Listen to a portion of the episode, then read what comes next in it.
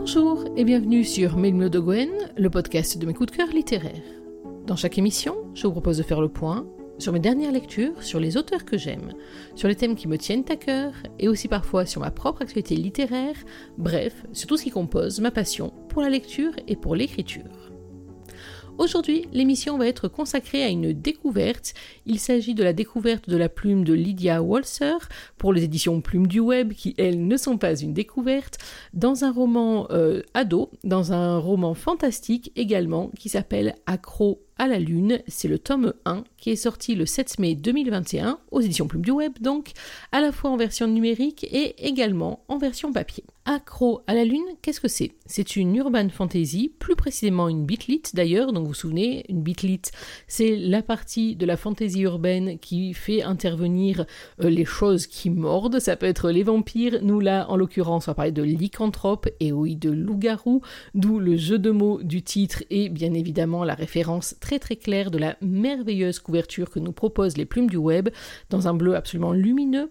C'est donc, je vous le disais, une bitlit, c'est également une romance, ou en tout cas une romance young adulte, c'est-à-dire qu'on va être là avec des adolescents, et c'est un roman donc d'initiation à plus d'un titre, c'est un roman en tout cas qui est très réussi, et c'est pour cette raison que j'ai décidé d'y consacrer notre émission du jour. Ce roman, il met donc en scène une jeune femme, qui, une jeune fille même, qui s'appelle Shaynee Rand, elle est étudiante, elle est aussi l'aînée d'une fratrie de quatre avec Michael, Rory et Marie, donc ses trois frères et sœurs. Euh, je vous en parle parce que ça a une importance tout à fait particulière dans le roman, puisque au moins au début de l'aventure, ses parents sont relativement absents et donc cette jeune fille, elle se retrouve en multifonction. Elle est à la fois cuisinière, babysitter, éducatrice, elle signe même les cas de correspondance à la place de ses parents. Bref, elle prend une place qui est loin d'être celle d'une adolescente de son âge. C'est peut-être d'ailleurs l'une des clés de ce roman et des raisons pour lesquelles elle aborde de cette manière ce qui va lui arriver, mais je ne vous raconte pas tout pour le moment. Donc ce roman, je vous disais, c'est un bitlit, c'est un roman d'initiation, puisque effectivement, on va rentrer de plein pied dans un univers qui va obliger Shiny à changer profondément et à se positionner par rapport à ce qui l'entoure, qu'il s'agisse du monde des adultes, qu'il s'agisse des nouvelles relations, qu'il s'agisse de ses propres transformations. Bref, c'est un roman qui est extrêmement bien écrit. Je tiens vraiment à souligner la qualité de plume de Lydia Walser, que je ne connaissais pas encore. Elle utilise un vocabulaire qui est riche, qui est fouillé, qui est très précis, et c'est vraiment appréciable dans cette lecture. C'est donc, je vous disais, un roman qui est riche, qui est très bien écrit, et à titre personnel, je n'ai pas pu m'empêcher de faire le parallèle entre ligne de cette jeune lycanthrope et l'initiation aussi, ou en tout cas la transition de l'adolescente vers l'âge adulte, mais là je m'avance un petit peu dans la deuxième partie de mon émission. Et oui, les adeptes de Milo de Gwen le savent, on va commencer bien évidemment par la lecture pour se mettre en appétit, c'est le cas de le dire, et il faut que je vous replace le contexte du chapitre que j'ai choisi. Il s'agit du chapitre 4, alors je vous plante le décor, nous sommes à Georgetown, c'est une petite ville, tout ce qu'il y a de plus paisible, université de qualité, une ambiance tranquille, des familles bien sous tout rapport, bref, une vie sans histoire dans laquelle évolue donc Shiny et aussi son ami Michi, elles sont amies depuis leur plus petite enfance, Michi a du sang Cheyenne dans les veines, c'est important pour la suite de l'histoire, Bref, une vie absolument sans difficulté autre que celle de devoir suppléer ses parents, jusqu'au jour où, dans cette brave ville de Georgetown se produit une série de meurtres aussi sanglants qu'inexplicables, et en tout cas, l'explication que les autorités fournissent, c'est de mettre tout ça sur le dos d'une bête sauvage, un ours, un loup, bref, une sale bestiole. Et déjà, à ce sujet, euh, et Michi vont s'opposer, puisque Michi, de par sa croyance, est persuadée de la bonté des animaux et qu'elle est en tout cas absolument convaincue que ça ne peut pas être une bête sauvage qui a commis tout cela. Pourquoi est-ce que j'en parle? Parce que dans le contexte de ce chapitre, c'est important, c'est effectivement Shiny qui a la parole dans ce roman euh, à la première personne, et elle va se retrouver à la sortie d'une journée de cours particulièrement éprouvante. Vous allez le voir, elle est en froid avec Michi, elle est en froid avec sa mère, et voilà ce qui va lui arriver. C'est donc le chapitre 4. Installez-vous confortablement. On est parti pour la lecture. Tangible. Les deux heures de finance me parurent interminables. L'indifférence de Michi m'avait heurté de plein fouet. J'avais eu la désagréable impression de perdre son amitié brusquement, d'avoir tout gâché. Nous nous disputions rarement, et jamais au grand jamais nous ne restions fâchés plus d'une journée. Qu'est-ce qui avait changé? Pourquoi se montrait-elle rancunière pour une erreur si banale de ma part? Pourquoi se montrait-elle sourde à mes excuses? Je la voyais du coin de l'œil consulter son téléphone, et, malgré cela, elle ne répondait ni à mes anciens messages, ni au dernier que je de lui envoyer. Le cours me permit d'élaborer un plan de mea culpa infaillible. Pour cela, je devais l'intercepter à la sortie. Je rangeais mes affaires avant le reste des étudiants et me préparais à bondir. J'aperçus Michi faire de même et me crisper. Aux premières tonalités de la sonnerie, nous levâmes tous deux simultanément. Sans demander son reste, elle fonça tête baissée vers la porte est. J'avais toute la salle à traverser, elle avait calculé son coup. J'accélérai le pas jusqu'à courir entre les élèves. Ce fut peine perdue. Bloqué par un groupe condensé, je ne pus que l'observer s'éclipser. Bras ballants, je continuai d'avancer, poussé de part et d'autre par des individus de notre promo. Je clôturai ma matinée par une heure d'option audiovisuelle, tandis que Michi avait théâtre. Le déjeuner était donc ma dernière chance de lui parler de la journée, puisque l'après-midi, notre emploi du temps nous séparait de plusieurs bâtiments. Mais au réfectoire, elle s'arrangea pour mettre de la distance, une fois de plus. Ah, Mitch. J'en ai marre de jouer au chat et à la souris, t'as gagné, j'abandonne. Si elle ne souhaitait pas m'adresser la parole, je ne pouvais rien y changer. Peut-être qu'elle n'avait besoin que de temps, et ce temps j'allais lui donner. Je ne pouvais me relâcher scolairement pour une simple prise de bec avec ma meilleure amie. Je fis le maximum pour m'investir dans les enseignements suivants, qui eurent le mérite de passer bien plus rapidement que les précédents. Je sortis éreinté de l'enceinte de la faculté et m'étonnai de ne pas trouver la voiture familiale. Je me saisis immédiatement de mon téléphone. Ah maman, t'es où? Je rangeai mon appareil dans ma poche et ne pus m'empêcher de me gratter les doigts, aussi agacé qu'angoissé. J'avais un mauvais pressentiment mêlé à la colère contre ma mère qui, une fois de plus, ne tenait pas ses engagements. Respire, Shay, m'ordonnai-je. La journée était longue et éprouvante, mais elle a simplement du retard. Elle n'était pas du jour ponctuelle, la matinée l'avait encore prouvé. De maman. Contretemps, je peux pas venir, appelle un taxi. Mais c'est pas vrai. J'enfonçai mes mains et ma rage dans mes poches, puis pris la route. J'avais assez dépensé pour elle et il me tardait de rentrer. Mes pieds étaient les plus fiables de tout le trafic. J'aurais dû m'en douter, j'aurais dû m'en douter. Le macadam s'étendait devant ma vue, vierge de la moindre présence. La population avait progressivement déserté les trottoirs, y compris les agents, remplacés par plusieurs caméras aux lumières clignotantes. Les auditions avaient été menées toute la journée auprès d'éventuels témoins, et les zones dites à risque avaient été évacuées en début d'après-midi. La terreur régissait Georgetown et l'avait anesthésié. Le soleil, dupant la couverture nuageuse, se repliait aussi chez lui et déclinait lentement à l'horizon. Unique point mouvant de la carte, je me plus à affectionner la tranquillité urbaine et ralentis mon pas. J'irai distraitement sur la toile. Si les rues étaient vides, je ne pouvais pas en dire de même des réseaux sociaux. Les habitants s'affolaient, leur panique se transformait en haine à mesure que les rumeurs se propageaient. Ours, puma ou loup, les citoyens de Georgetown souhaitaient la mort de tous ces animaux sauvages. L'Office des forêts parvenait à peine à se faire entendre et à défendre les prédateurs tout juste réintroduits dans cette région des États-Unis et déjà suffisamment malmenés par le passé. Le camp en faveur de la libre circulation de ces espèces était clairement en minorité, englouti sous les plaidoyers échauffés de ceux qui craignaient pour la sécurité de notre ville. La Caroline du Sud était un État où la réglementation des armes à feu était permissive, la situation pouvait vite dégénérer. Le maire avait tenu plusieurs discours dans lesquels il rassurait les habitants du mieux qu'il le pouvait. Selon lui, tout était sous contrôle. Il ne doutait pas une minute que les équipes mandatées allaient entièrement sécuriser le périmètre. Je tombais sur plusieurs commentaires belliqueux de Michi en bas des campagnes pour l'éradication. L'avoir comme ami me forçait à considérer le fait que même si un animal avait attaqué les humains, il ne l'avait pas fait sans raison. Beaucoup d'internautes se moquaient de l'esclandre qu'avait provoqué l'accident, mineur en soi. La menace pouvait être risible aux yeux des originaires du Nord, pour lesquels tout ceci était monnaie courante. Je passai un hôtel fleuri de bouquets et de bougies. Je frissonnais, détournai ma curiosité de ce culte funéraire et traçai ma route, mon téléphone soigneusement rangé contre mon manuel.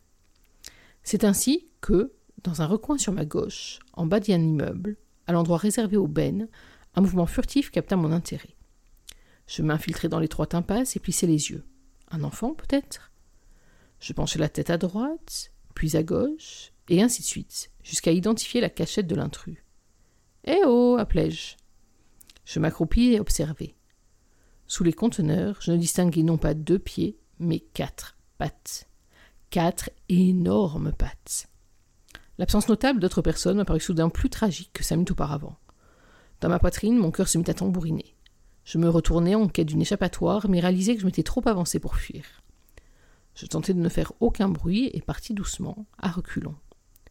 Brusquement surgit alors un chien deux fois plus corpulent qu'un berger allemand. Large, le canidé chemina jusqu'au milieu de la venelle, replié sur lui-même. Ayant rencontré la majorité des chiens de cette partie de Georgetown en escortant Michi dans ses missions de gardiennage, j'affirmais avec certitude Oh oh, t'es pas du coin, toi. Un halo de méfiance accompagnait ses mouvements silencieux.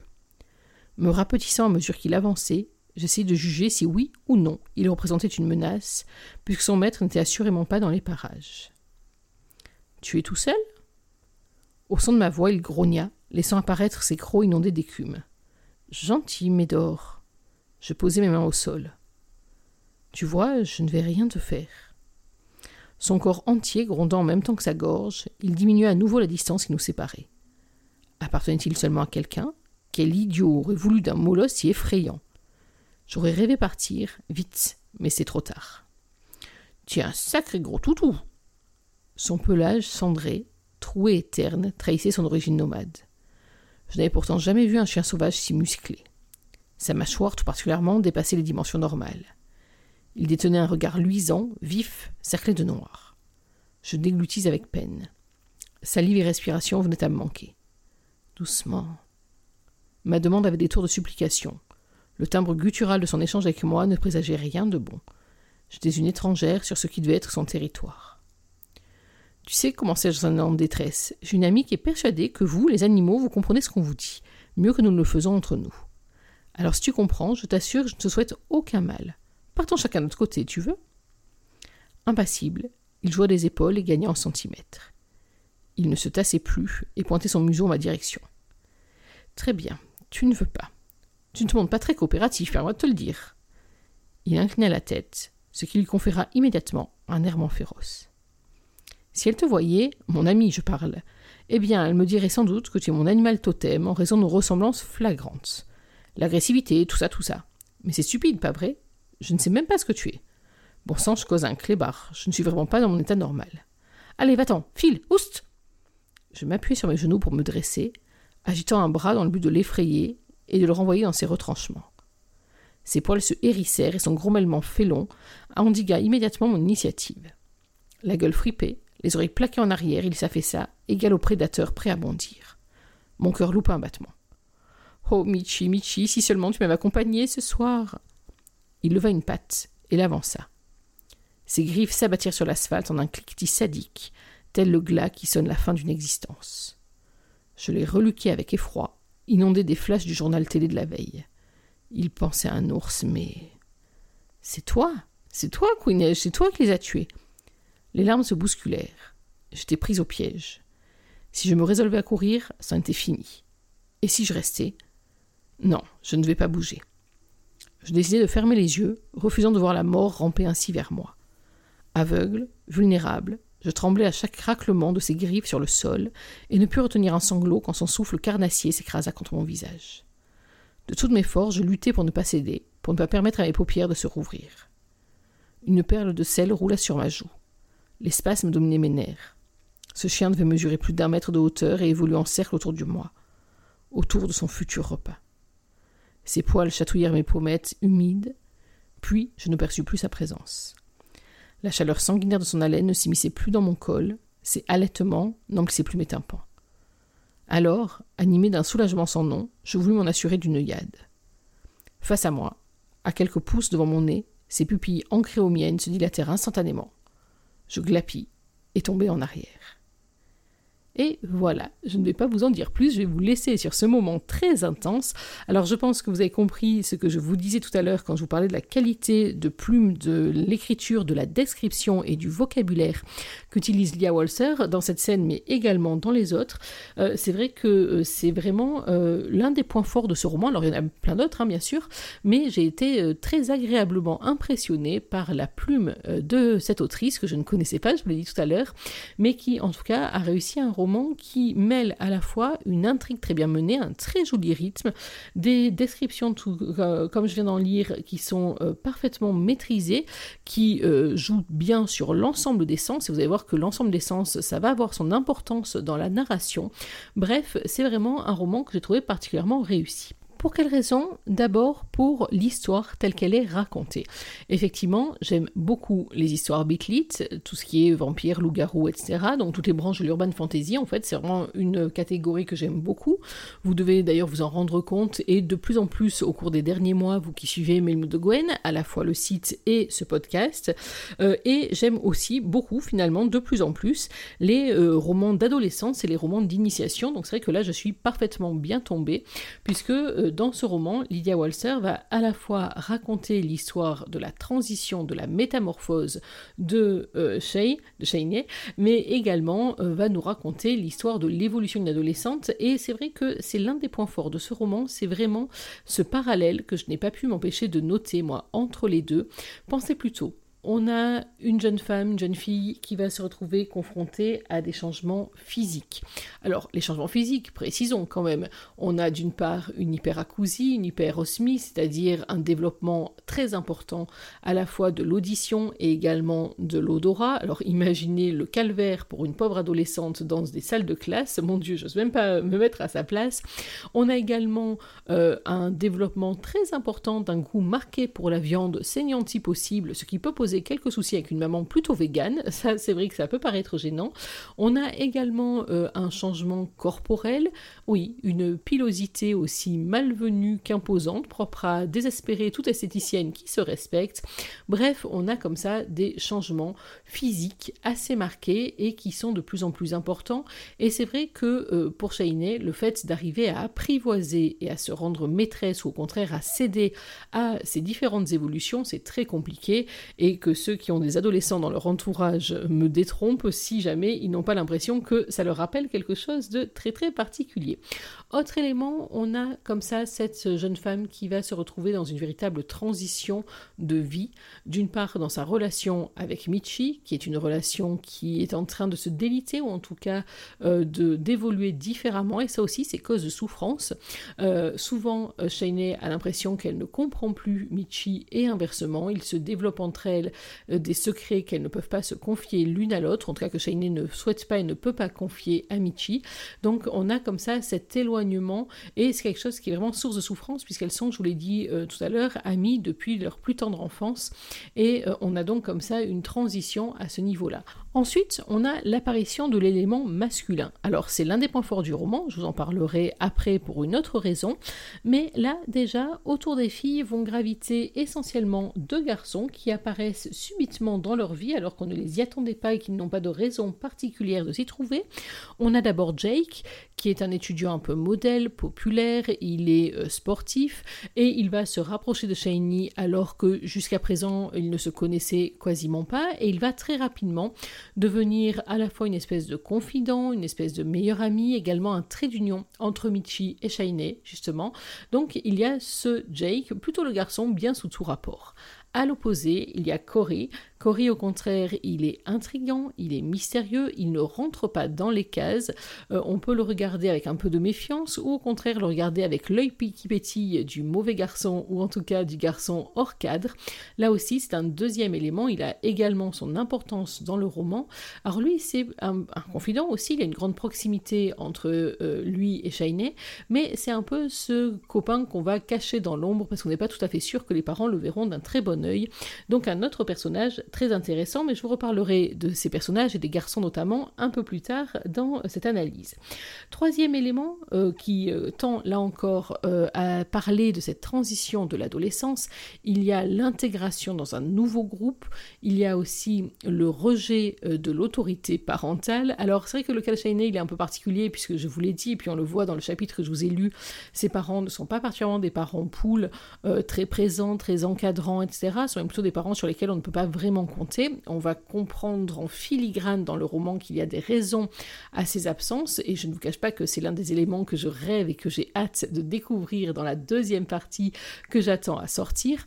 Mais quoi qu'il en soit, c'est vrai que euh, on sent Euh, or, dès le début du roman, on sent quand même que les relations sont tendues entre Shane et sa mère, mais on a à plusieurs reprises dans le roman cette opposition très caractéristique de l'adulte en construction, avec des parents dont il estime qu'ils ne le comprennent pas, et en l'occurrence, ça peut ne pas être totalement faux, et également, euh, ça se voit euh, dans la relation entre Shane et son père, là par contre, qu'on devine avoir été beaucoup plus apaisé qu'avec sa mère par le passé, mais qui va au fur et à mesure se tendre, et avec des passages que j'ai trouvé très jolis, des passages où le père Shane va essayer de renouer le contact avec son ado, euh, d'essayer de la comprendre, d'essayer à la fois d'alterner une politique un peu moralisatrice, en même temps une proximité des activités en commun et en même temps un semblant d'autorité et de tu décideras quand tu seras plus grand. Pour l'instant, c'est nous qui savons ce qui est le mieux pour toi. Bref, ça aussi, ça me parle beaucoup euh, en termes de roman euh, d'initiation adolescente. Donc ça, c'est un aspect fort du roman, mais l'autre aspect, c'est vraiment cet aspect de la lycanthropie que j'ai trouvé moi particulièrement bien mené, euh, avec à la fois la notion de meute, des meutes formées, des solitaires, de l'appartenance à la meute, de l'intégration aussi dans la meute. Il y a plusieurs passages à ce niveau-là euh, qui mettent en place la hiérarchie, la solidarité euh, et tout ce qui concerne donc ce groupe totalement soudé où chacun est prêt à se sacrifier pour le bien-être de l'autre, à l'entourer, à l'encadrer et malheur à celui qui déçoit le groupe ou qui se met hors du groupe. Donc ça c'est très très bien rendu. Il y a aussi, je vous l'ai dit, puis vous l'avez senti dans cette scène que je vous ai lue, euh, des descriptions et des scènes, alors d'action en tout cas, euh, des scènes physiques qui sont euh, très bien réussies, là aussi. Toujours pareil, hein, j'insiste vraiment parce que c'est quelque chose qui m'a marqué à plusieurs reprises dans cette lecture, très bien servi par la qualité de la plume de Lydia Walser, qui est vraiment un des point fort, je crois que je me répète sur cet élément-là, mais c'est une certitude par rapport à ce roman. Euh, et donc, on a cette notion du loup-garou. Euh, c'est intéressant parce qu'on n'a pas juste la pleine lune, etc. On a vraiment tout un passage, toute une transition, toute une métamorphose provisoire. Et j'ai trouvé que c'était très bien étudié, très bien pensé, et en tout cas que euh, ça donnait de la profondeur à ce roman. L'autre profondeur, elle vient du suspense. Euh, il y a un suspense qui est là aussi parfaitement dosé, maîtrisé. Dans ce premier volume, on ouvre beaucoup de portes, on n'en referme pas tellement, donc on va rester sur une espèce d'incertitude dans beaucoup d'éléments du roman et c'est juste très bien réussi. Alors, incertitude d'abord pour savoir qui est le créateur de Shainé. On pourrait se dire que ça n'a pas beaucoup d'importance, oui, mais non, puisque selon une croyance ancestrale, si un lycanthrope détruit son créateur, alors il peut éventuellement contrer la malédiction, donc ça vaut le coup d'essayer. Surtout que Shainé, je voulais peut-être laisser entendre, tout au long de ce roman, elle lutte entre son instinct, entre ce qui est en train de prendre le dessus sur elle, et en même temps sa raison et tout ce qui la retient du côté le plus humain.